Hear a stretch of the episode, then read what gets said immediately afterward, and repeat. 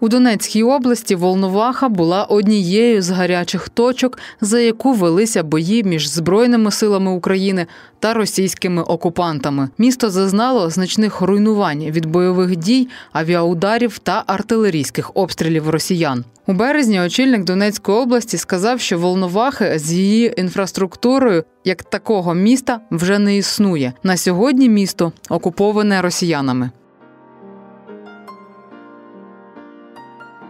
Понад півроку в Україні триває повномасштабна війна з Росією. За цей час тисячі українців вимушені були стати біженцями, як всередині країни, так і за її межами. Тисячі українців загинули, серед них кілька сотень дітей. Деякі українські міста стерті з лиця землі.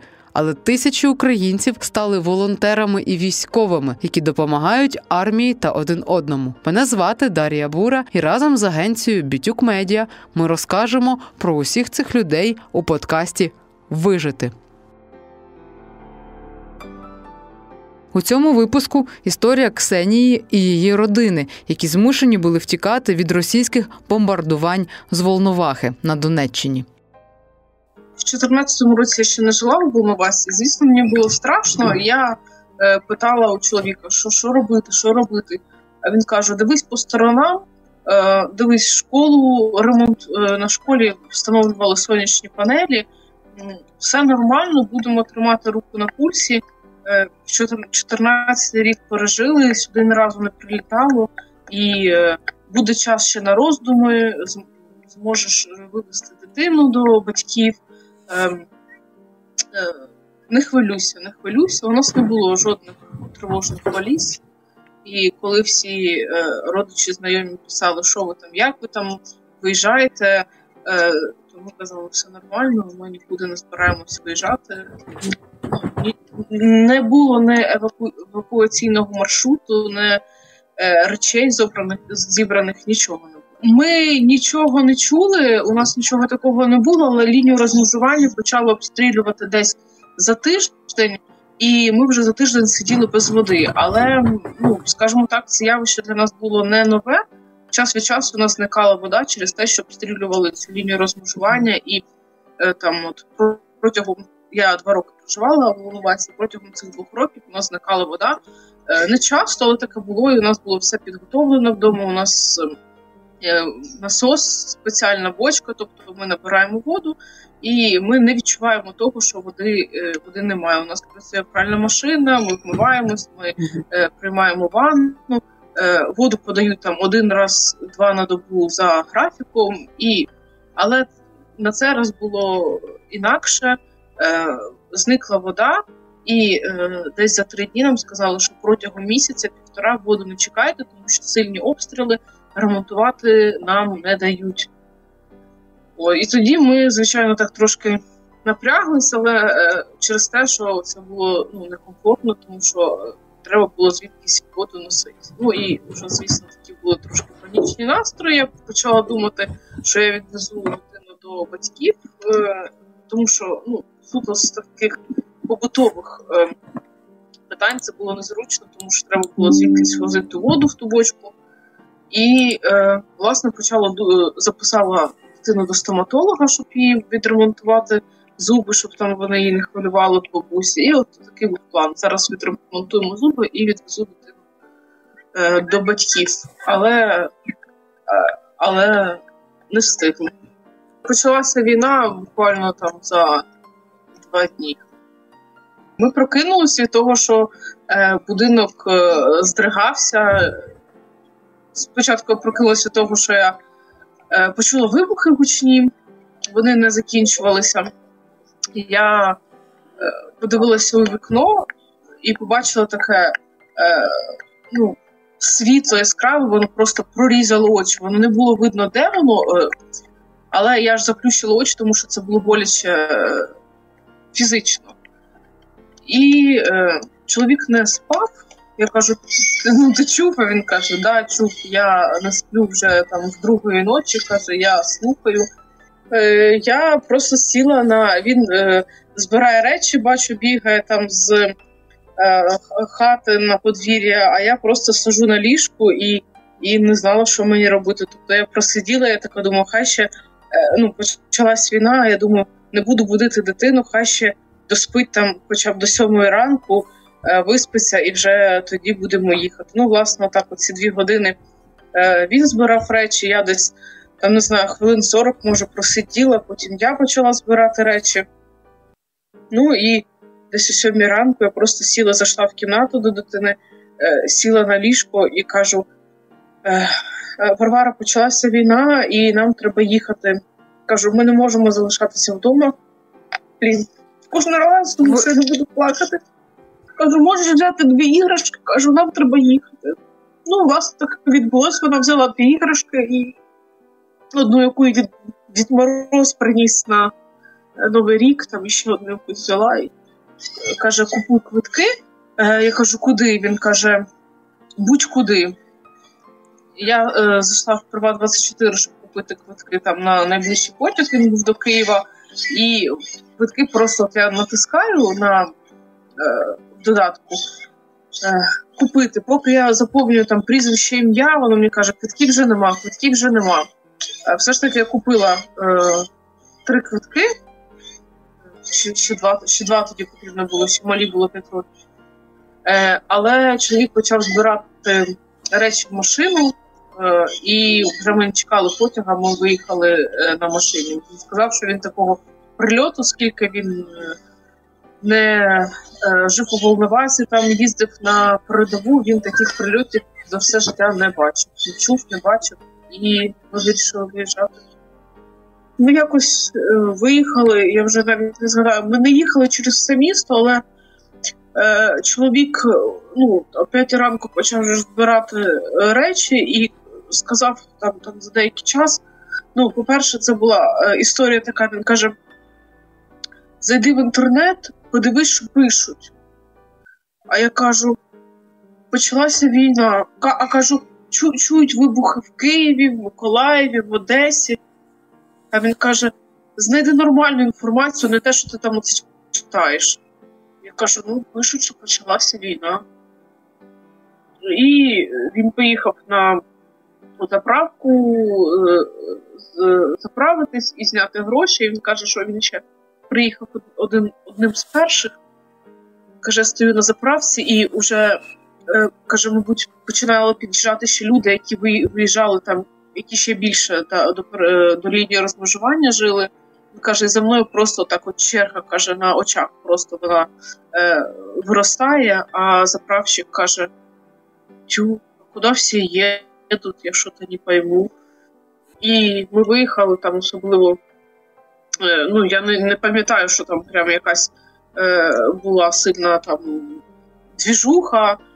Пам'ятаю, як дивилася вікно, і до сусідів, мабуть, до них хтось приїздив також десь ще ближче там з Новотроїцьку, можливо, чи ще з якихось там населених пунктів. Пам'ятаю, як дивилася вікно, і до них одна машина приїхала, друга, і люди такі спантеличені, ще рано.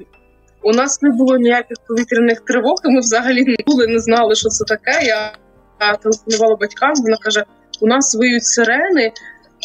Ми з Волновахи виїхали спочатку в село під пологами і жили там в хаті в старій, вона була на околиці, нам навіть церковні дзвони не чутно було, тобто ми взагалі не розуміли, що така повітряна тривога, розуміли, що це триває війна, але ми їх не чули. І, власне, коли ми їхали, я особливо не знаю місцевості, я не бачила багато машин, тобто ми їхали взагалі по пустим якимось дорогам, не по трасі, там якісь по автобану. І ми тут їхали просто самі і хвилювалися, щоб нас не підвела машина, тому що у нас десь на початку лютого у нас був Жигуль, у нас його угнали. І збирали гроші на те, щоб взагалі якусь машину кращу купити. І купили знову Жигуль, тому що Паша каже, без машини не залишатися все ж таки страшно. Хай буде. Ось ми буквально там за тиждень до війни купили цей старий Жигуль і на ньому і виїжджали. Виїхали під пологи, Це була така, мабуть, стратегічна помилка, але ми там тиждень прожили, поки туди не почало прилітати. За там 2 дні ми вже знали, що у Волновасі нема ні опалення, ні води там і не було. І одного дня ми в цьому селі виїхали просто в село, тому що ми жили прямо на околицях. І ми побачили, що все село в українських військових. Я теж почала плакати, тому що розуміла, що вони нас будуть захищати, що вони приїхали захищати, але в той же час, що це село стане ціллю для окупантів, тому що вони рухаються в цьому напрямку. І от ми в перший день, що коли приїхали тільки в це село, і нам сказали ці люди, які знайшли будинок, кажуть: ось тут у вас підвал, готуйте на всяк випадок собі підвал. Ми в підвал там ні разу не опускались, ми просто, це якась була, не знаю, ми такі в якісь жили в прострації чи що. Тобто ми йдемо до цих людей додому, їдемо набрати води, а в них, в селі Серен не було, не чути, там був церковні дзвони дзвонили. Але в них такий був, показчик. Ці люди жили в центрі села, і там стояв український, це був не танк, техніка українська стояла. І коли ця техніка різко виїжджала з свого укриття, вони всі бігли в підвал. І пам'ятаю цей момент, коли ми приїхали набрати воду, і ця техніка виїжджає, і дядько такий каже, бере там, ще у них було світло, він бере в підвал обігрівач, там ще, і тікає. І одного ранку Паша каже, виїжджаємо, 6 ранку прокинувся, каже, швидко збираємось, виїжджаємо. Всю ніч чув, як прилітало, і ввечері це село опинилося в окупації. І ми просто так встигли вискочити. Ми виїхали в Гуляйполе, в Гуляйполі також не світла, не води, вже нічого немає. Тиждень війни триває, там взагалі немає ніяких пунктів для біженців, нічого. Я йду, люди такі ходять по вулицям як зомбі, тобто ми також не орієнтуємось там особливо, що нам робити. І я виходжу на вулицю, кажу, де у вас тут якісь пункти там для біженців, ми з Волновахи. І люди такі просто так ходять, відвертаються, бо кажуть, не знаємо, відвертаються, йдуть далі. Тобто у них там якісь свої клопоти, в них також немає води, вони там з харчами. І ми поїхали в міськвиконком, і я кажу меру, і там стоять ці чиновники, і я кажу, а де у вас можна тут зупинитися на ночівлю? А вони кажуть, ось через дорогу отель. Я кажу, вибачте, ми не можемо собі дозволити жити по 500 гривень за добу. І тим більше в готелі нам сказали, 500 гривень доба, у нас немає ні світла, ні води. У нас також холодно. Я кажу, ми не можемо собі дозволити жити за такі гроші.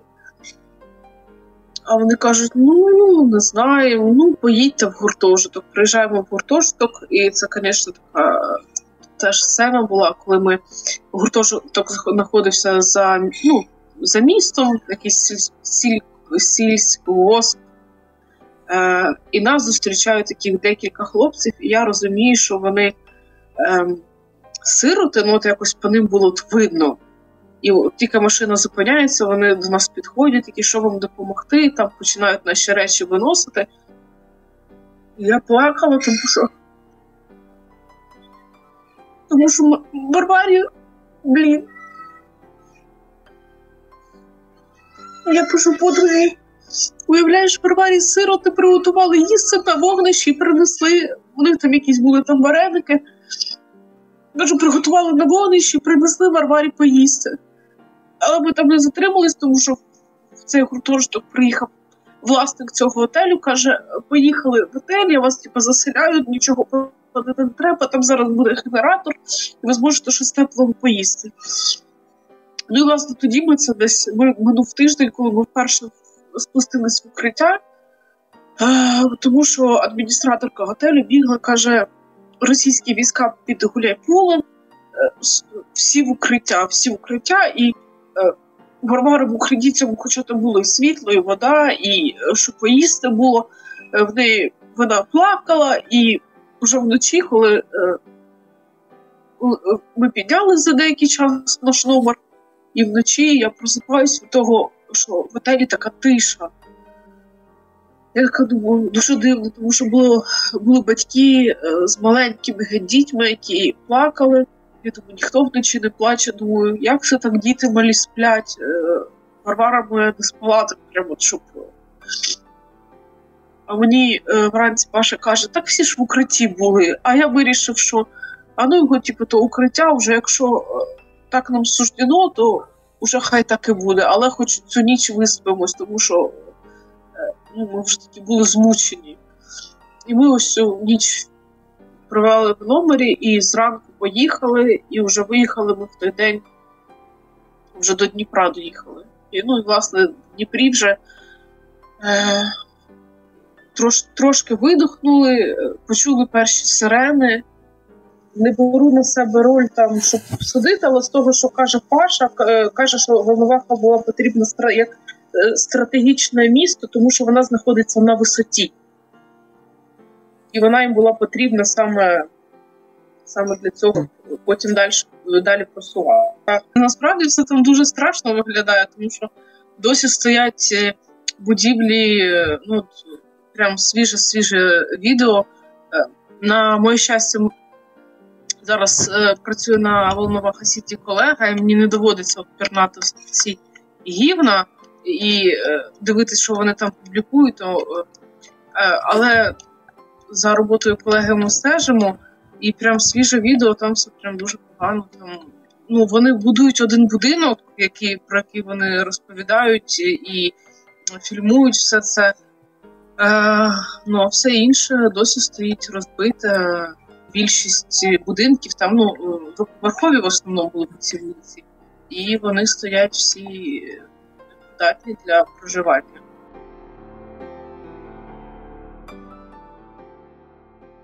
Підписуйтесь на YouTube-канал «Бітюк Медіа», і якщо ви маєте таку історію власну, поділіться, будь ласка, з нами, тому що світ повинен знати про те, що відбувається в Україні.